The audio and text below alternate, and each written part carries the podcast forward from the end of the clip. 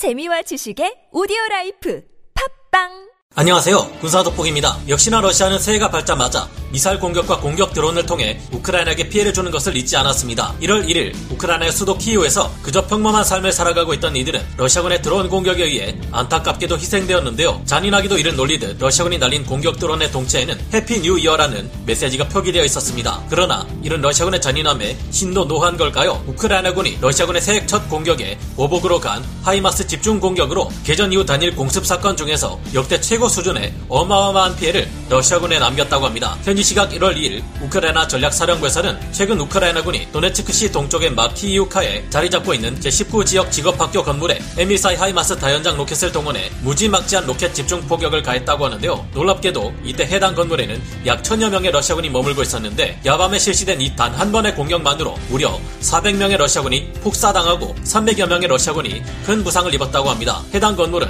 3층 높이의 대형 건물이었지만 당 당시 폭발의 규모가 얼마나 굉장했는지 완전히 파괴되어 버렸다고 하는데요. 좀 더 자세히 알아보도록 하겠습니다. 전문가는 아니지만 해당 분야의 정보를 조사 정리했습니다. 본의 아니게 틀린 부분이 있을 수 있다는 점 양해해 주시면 감사하겠습니다. 우크라이나 전략사령부가 현지 소방당국 협력자의 도움으로 입수한 해당 지역의 화재 진화 작업 영상을 공개해 이번 공격이 얼마나 굉장한 전과를 낳는지 생생히 알렸는데요. 전략사령부가 공개한 영상 속에서는 원래 있었던 해당 건물의 모습을 전혀 찾아볼 수 없을 정도입니다. 우크라이나군의 하이마스 공격이 있던 날 밤 러시아군은 이 건물을 병력들이 휴식을 취하는 막사로 이용하고 있었다고 합니다. 이 건물은 전선에서 약 80km 정도 떨어진 곳에 위치하고 있는데 우크라이나군은 사정거리가 90km에 이르는 GMLRS 로켓을 하이마스로 쏘아 충분히 공격할 수 있었다고 하는데요. 그런데 러시아 측에서는 단 한 번의 공격만으로 무려 700명의 사상자가 발생한 이 사건을 인정하지 않고 있습니다. 이들은 우크라이나 측의 발표가 거짓말이라 주장하며 러시아군 사상자에 대한 허위 정보를 유포하는 것은 러시아 현행법상 불법이라 주장하고 있는데요. 이는